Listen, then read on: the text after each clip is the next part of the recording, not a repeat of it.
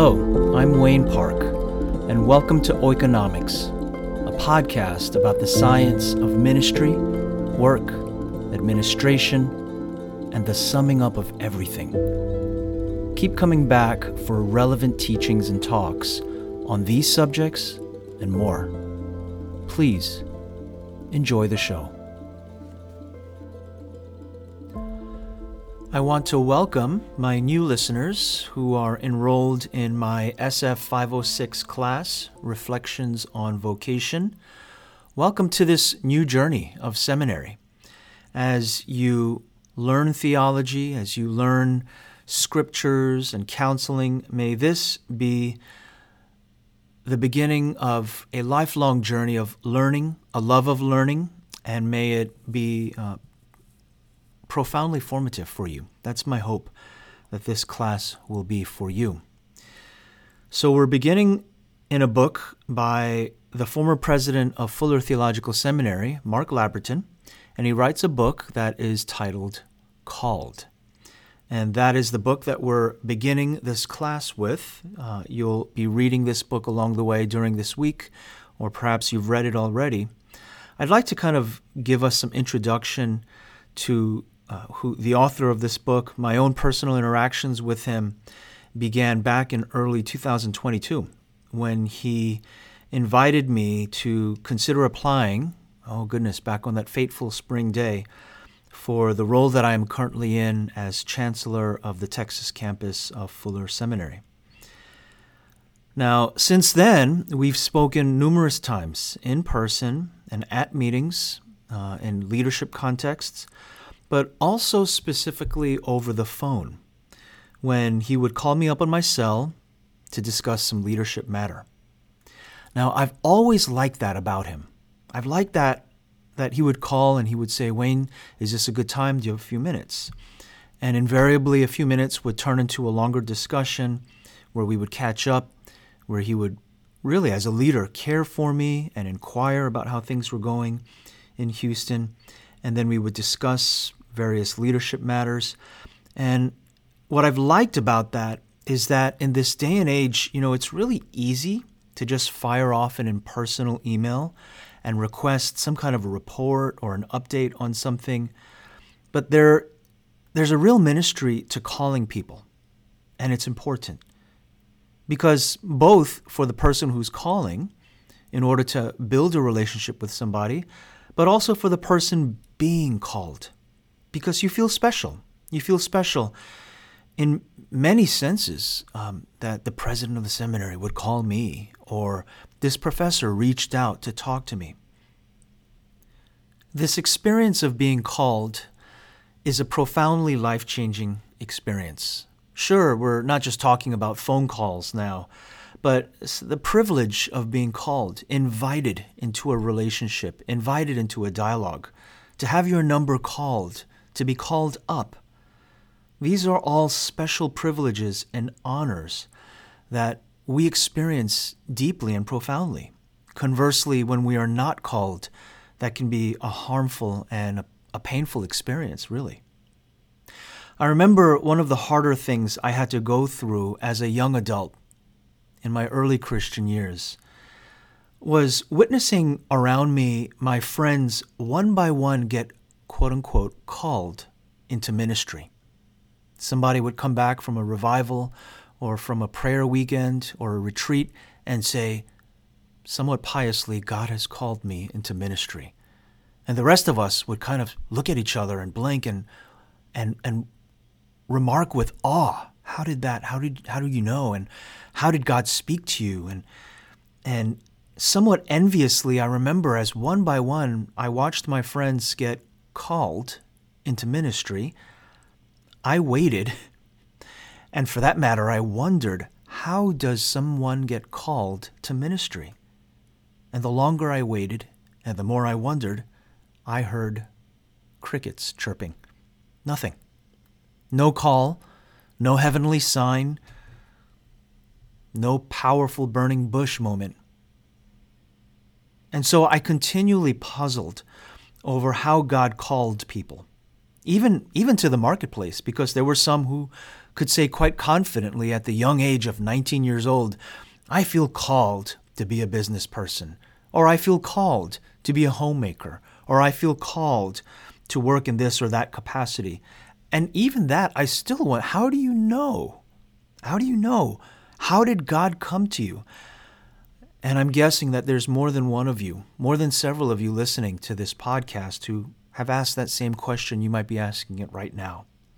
In many ways, let this course, SF 506, be your processing of this experience, of working through the understanding of calling, but also growing in your discernment and in this experience of call as not just a one time thing, but something that grows. You see, perhaps like me, some of you feel more than a little forlorn when your number is not called. It's a painful experience, and it's one that we will work through, God willing, together in this class. This continued on, I remember, until the fateful summer of 1996. Uh, I was at that time 19 years old, and my my phone, and I quote, my my phone finally rang with the call so loud and clearly that I could jealously boast it rang louder than everyone else's calls. You see, you're going to hear in the in the course of this class uh, a, slight chip on my shoulder. you think you are called to ministry. Well, I'll tell you what a real call looks like. And you'll hear this chip on my shoulder, which really, through this call experience, I was able to fully embrace this chip.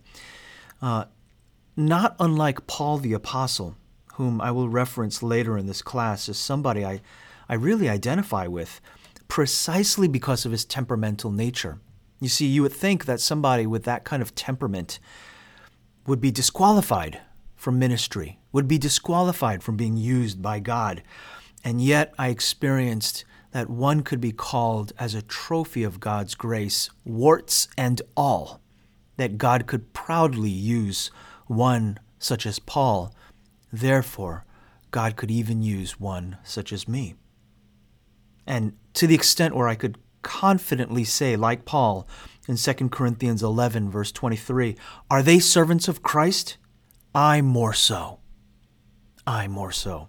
Now, I hope you don't uh, misinterpret what I'm saying as, as uh, a boastfulness, which is exactly what, what Paul would say, um, but more so that you can hear kind of the, the crisis of calling that I had to go through, um, the jealousy that I experienced, and the depth of the call when I finally did hear it.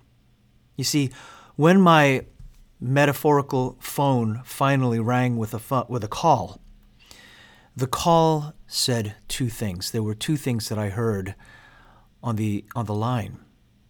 And the voice said first, I love you. And the second thing that the voice said was, Will you follow me? Wayne, I love you. Will you follow me? And that's it. That's it. Now, mind you, it was not an audible voice. It was a voice that I heard in my soul, you could say. Um, I'm going to use the word existential, existential, uh, quite a bit in this class. Um, and that's an important notion that this was not something that uh, is rationally or objectively grounded. It was a voice that I knew and I knew. It was indisputable to the point that no one could convince me that I had heard otherwise or that I had heard wrong. I knew with beyond the shadow of a doubt, backed up by scripture as well, because everything there, I love you, will you follow me? These are words of scripture that, in a sense, I was speaking back to myself. Now, um, goodness, uh, 1996, the, these are decades later, I've learned that speaking these words out loud, Wayne, I love you. Will you follow me? It's a little bit weird because I'm talking to myself, but I've learned now that this is a technique in, in psychology and counseling.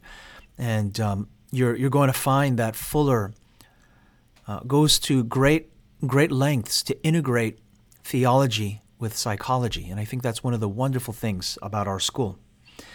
Um, but I was learning how to address my own inner child with all of my insecurities, all of my um, trauma that I've experienced throughout my life, as many of you have also experienced.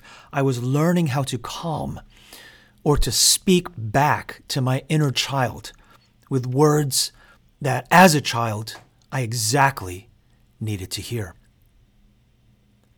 Wayne, I love you. Will you follow me?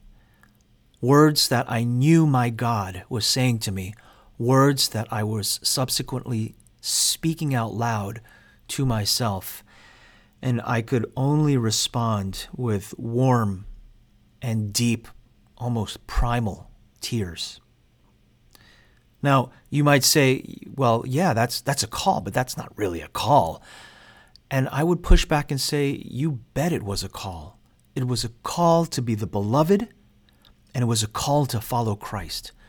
And in some ways, I would say, what more do we need?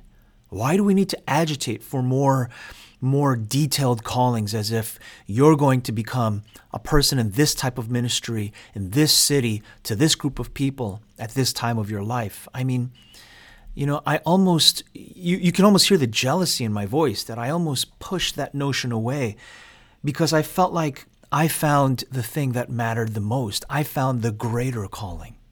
Now, hear me out. I do think that it is important for us to be able to discern the secondary callings, the callings that come with greater specificity to specific works and labors. And there are, I would even go so far as to say, techniques and tools to discernment. And you're going to learn some of those in this class. But I would be amiss if I jumped into those secondary tools and tricks of the trade to know who you're supposed to be when you grow up, if I did not ground every single one of you as my students in the primary call of a beloved relationship with Christ, to be the beloved, and secondly, to follow Christ. I'm so glad that we're reading Labberton's book first because these are the same exact primary calls that he identifies as foundational for every Christian. Again, close the book right there. Ground yourself in that primary call of being the beloved, and second, to follow Christ. If you have that, you have everything you need. Mark Labberton says in, in uh, on page 45 in his book in relationship to these primary callings to be the beloved and to follow Christ, all the rest is secondary. All the rest is secondary. Now, mind you, I'm not trying to dismiss. I know I keep kind of sound like a, it sounds like I'm trying to dismiss the secondary things, but the thing is, we want to ground you in this. At Fuller Seminary, we want to ground you in these things. You see, if you jealously, jealously possess these two primary callings as your own, it will ground you in a way that secondary callings can never do. It will ground you in a way that secondary callings can never do. Because I tell you the truth, those friends of mine who felt called to ministry, a lot of them did not turn out that great. You might even know there's people that you know that they say, I've been called to this thing, or I've been called to go to this place or do this work. And it doesn't always turn out that great. After all, we're going to talk about how ministry is the unpredictable plant. It will have twists and turns, even if you heard right. Even if you heard right, it will have twists and turns. It is the unpredictable plant. And so, it is vital, it is vital, incredibly vital, that we ground you on these primary callings to be the beloved and to follow Christ. From there, you cannot go wrong and you can do no wrong. So, what I'm going to do today is address that first call to be the beloved. And in the next episode, I'm going to talk about the call to follow. Both of these are primary callings from which secondary callings can derive. But the first call is to be the beloved. To be the beloved. Labberton says quite clearly on page 100 our first vocation is to be the beloved. This is your first vocation. Before anything else, before you're called to any context or any specific ministry, your first vocation is to be the beloved. I pray that every single one of you will know this deeply, profoundly, and existentially. Not just rationally or just as a head knowledge, but that you will experience it. That's what I mean when I say existential. That you will experience this uh, in a sublime way that nothing can refute it. Nothing can, can cause you to doubt this calling. You might doubt your calling to ministry or your calling to this place or this work or the marketplace. You might doubt that calling. But you must never, you must never doubt your call to be the beloved. Now, for me, I'm going to use this opportunity um, to tell you my own experience of, of my existential call to be the beloved. And I'm going to use this biographical detour as a way of self introduction so that you get to know your professor. I grew up in the Korean American church in Queens, New York, which is a borough of New York City. And it was such a strong community of faith that even though it was New York, like metropolitan New York City, it could have been a small Amish town. I mean, my goodness, we were so close and, and our whole lives revolved around the church that I could have been living in a small backwater town, really. My faith, accordingly, it was very provincial, it was protected, it was safe, and it was a good place for my faith to grow. And this experience, it continued until I went to college in Manhattan. I was just north of Greenwich Village, and I studied at the New School for Social Research, uh, a place that I like to joke where Christian faith thrives. Not. It was, it challenged everything I believed. Good Lord. Uh, by my by the middle of my freshman year, I was a scared puppy. Uh, growing up in this tight knit, almost a small town of the Korean American Church in Queens, and suddenly in Greenwich Village, New York City, it was being thrust into a larger world of pluralism. I remember being drawn to a particular professor, and he had graduated with a theology degree. So I said, Interesting, I, sh- I want to study with him. A theology degree from Harvard Divinity. And he taught philosophy at the New School. But gradually, as I took more and more classes with him, I, I began to get the sense, even though he didn't say this explicitly, I began to get the sense that he had abandoned his faith. And yet, at the same time, his teaching mesmerized me. And it began to show me a world beyond the provincial confines of my church upbringing. And so, combined with this experience of being in New York City, Manhattan, in this plurality of beliefs and cultures and religions and worldviews, I was also literally having my own worldview, I wouldn't say smashed, but placed in context among so many philosophical worldviews. And I don't know if I can say that my faith was slipping, but I definitely was beginning to experience feelings of being overwhelmed, maybe even fear. Fear. Because I gradually began to understand that there was a lot more to the world than just my small cosmos. That in fact, the world and all of the perspectives, I mean, I began to realize quite explicitly. I remember, what if I grew up? What if I grew up in a different community, but just of a different religion? Would I not be as as fiercely loyal to my faith and my tradition. And whew, that thought alone, I remember it just messed me up. Am I a Christian just because of where I was born, who I was born? Questions like that began to assail me. Assail me, and the feelings of fear, okay, I'll admit, they were real. More than doubt. Guys, I was just afraid. I was afraid that now that I was being ex- exposed to so many bigger things that I was going to have to go west, young man, that I was going to have to leave my small village to confront this world that I knew was out there, but that I could no longer deny. I could no longer deny this world. And I had to go out. Part of me just wanted to hole up and climb into a blanket and just live in my Korean church community and just just hide and, and let that be my world. But I knew I would be lying to myself, that I inevitably would be confronted with this smallness of my perspective.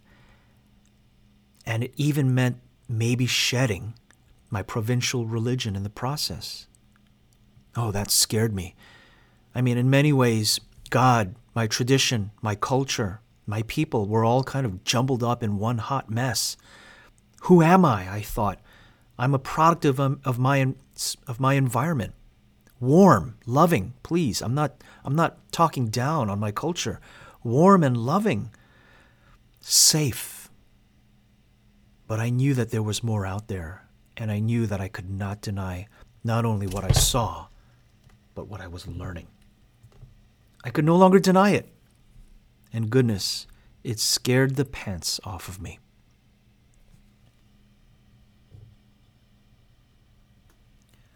Was I going to be able to find my way back to God in the midst of all of this? I felt like uh, the proverbial child in the forest who left a breadcrumb trail that was eaten and could not find a way back to my faith, neither intellectually nor existentially. Now, mind you, the intellectual part, it would come back later. I would find an intellectual way back to my faith, and hopefully, you will hear you will hear those those intellectual perspectives as I teach for the, the, the better part of this quarter. But the existential part had to come first. For me, I needed to know that God was real. I needed to know that God could reach out to me. When in the morass of all of my paradigms being, being eclipsed relentlessly, my worldview being overshadowed by many worldviews. It was relentless, my experience at the new school, my experience of college, and this constant fear of having to live in these new rea- realities I now was witnessing.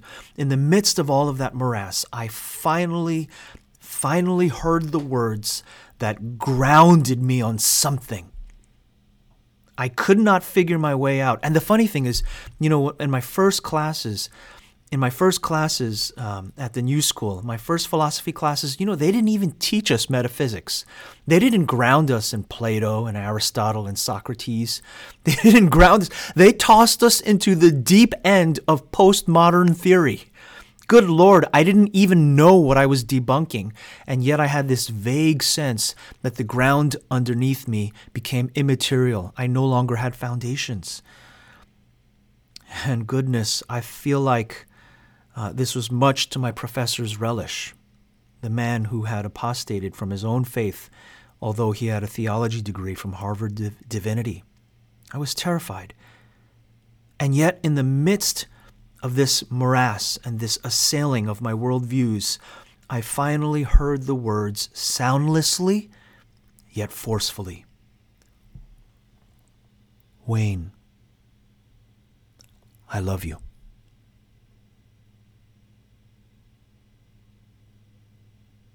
Can some of you actually say that out loud right now, speaking to you yourself, uh, speaking to your inner child, as it were? Maybe that's exactly what you need to be hearing from God. Pause just for a moment.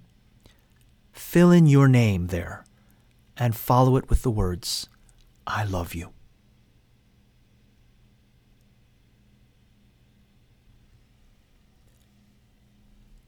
For me, to hear those words, I mean, in that season of my life, I would have died for anyone who said that to me. And thankfully, I knew that it was God. I knew that it was Christ who was saying, Wayne, I love you. I mean, okay, call me easy, call me a pushover. But that at that time was exactly what I needed to hear.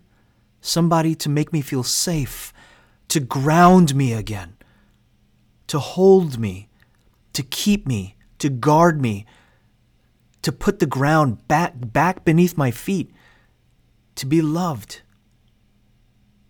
I think that's what we all need. We all need to know that there is something real, real that we can stand on.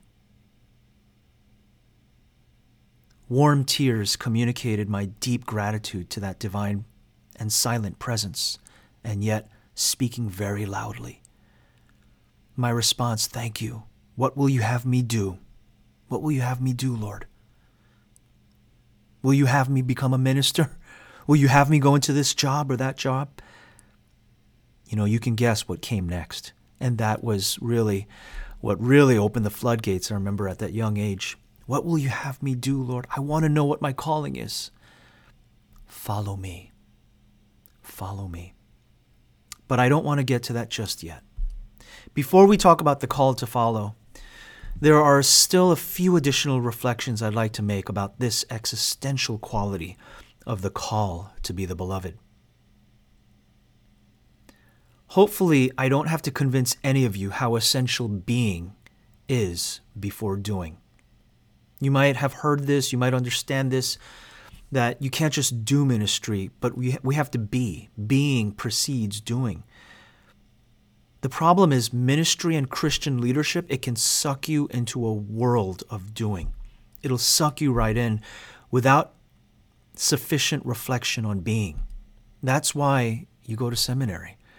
And hopefully, seminary done right will cause you to pause and reflect on the being before the doing. Because if you are thrust into a world of doing without consideration and adequate reflection on the being aspect, it, it could lead to many dangers and crises ahead. A foundational basis that is irrefutable that can stand on your being the beloved, being the beloved. This will be able to withstand all of the forthcoming vicissitudes that you're going to invariably face in ministry or in the marketplace, in life. In life. And I can tell you, since that first call when 19 years old and I'm in my deep into my 40s now. I've I've had high class problems, you know. Some some people in some circles they'll say, you know, I have high class problems. I've had high class problems. I've gone through hard stuff. And I have not ap- apostated my faith. I've not given it up like that that professor. Why? Because I've been grounded on this one thing, this call to be beloved and the call to follow.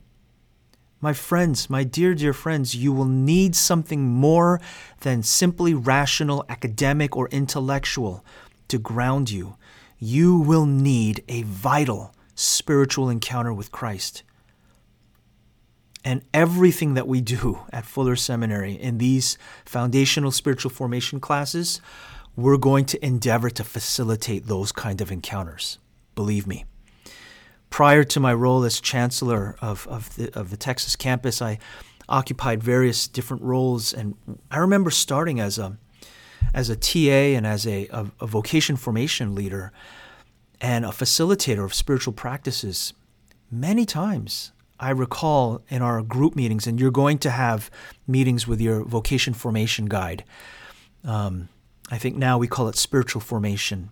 And in your in your spiritual formation groups, you are going to have opportunities to listen, to listen for the voice of God, to listen to the existential call. And I remember seeing some of my students, this is so powerful, as they would have these encounters with Christ. And I could see them processing so much life circumstances in their first classes in seminary and seeing some of these dear, dear ones weep heavy and hot and heaving tears. And goodness, in some contexts, these were with students from around the world, even. And yet I could sense the Spirit of God through the Zoom meeting as these people were processing a lifetime of struggle, high class problems, and the hot, heavy, heaving tears and sobs as finally they hear in their hearts, My beloved, I finally, finally found you. And you know what's better? I would travel and go to these places and I would meet these students. And I would see these students years later, many classes in, several years into their program. And you know what I would see? I would see brightness. I would see healing.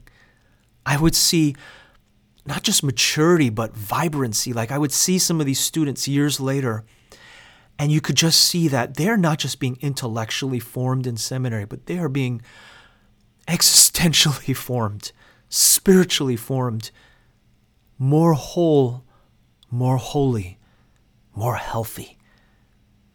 And and I, I do not exaggerate, I kid you not, it is it is beautiful to behold how God has grounded these students who've gone through hell and high water to get here and have finally finally heard not the call to ministry or the call to the marketplace or the call even to seminary but the call to belong to be the beloved and to spend a couple of years two three maybe more to just learn how to be. I want to finish with one of the most moving stories for me that that since a young age I've kept with me all these years. It's a letter, it's a personal letter written from Fyodor Dostoevsky, the Russian author. You're probably familiar with the Brothers Karamazov or The Idiot, some of his other works. Um, Fyodor Dostoevsky is certainly one who you could characterize as having an existential experience of being the beloved of Christ and he and his it's not you won't find this in any of his books. It's in a, a personal letter that he he writes to um, to a, a personal acquaintance of his, and we have this today. And this is what he says. Hear these words as I wrap up. I want to say to you about myself that I am a child of this age, a child of unfaith and skepticism, and probably, indeed, I know it, I probably shall remain so to the end of my life. How dreadfully has it tormented me, and torments me even now, this longing for faith, which is all the stronger for the proofs I have against it. You hear that? He's saying his faith, his doubt becomes stronger, even the more proofs he has for faith, his doubt becomes even stronger.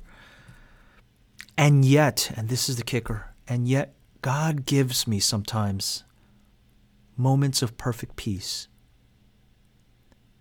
In such moments, I love and believe that I am loved. In such moments, I have formulated my creed, wherein all is clear and holy to me. This creed is extremely simple. Here it is. I believe that there is nothing lovelier nothing deeper, nothing more sympathetic, nothing more rational, and nothing more perfect than the Savior. I say to myself with jealous love that not only is there no one else like him, but that there could be no one. I would even say more. If anyone could prove to me that Christ is outside the truth, and if the truth really did exclude Christ, I should prefer to stay with Christ and not with truth. Now, I, for one, believe that Christ is truth. He is the noble. He is the beautiful. He is the good. And we need not doubt that. We can trust and rest in those words. As you begin a new journey in seminary, open yourself up to this Christ who is calling you today, the beloved.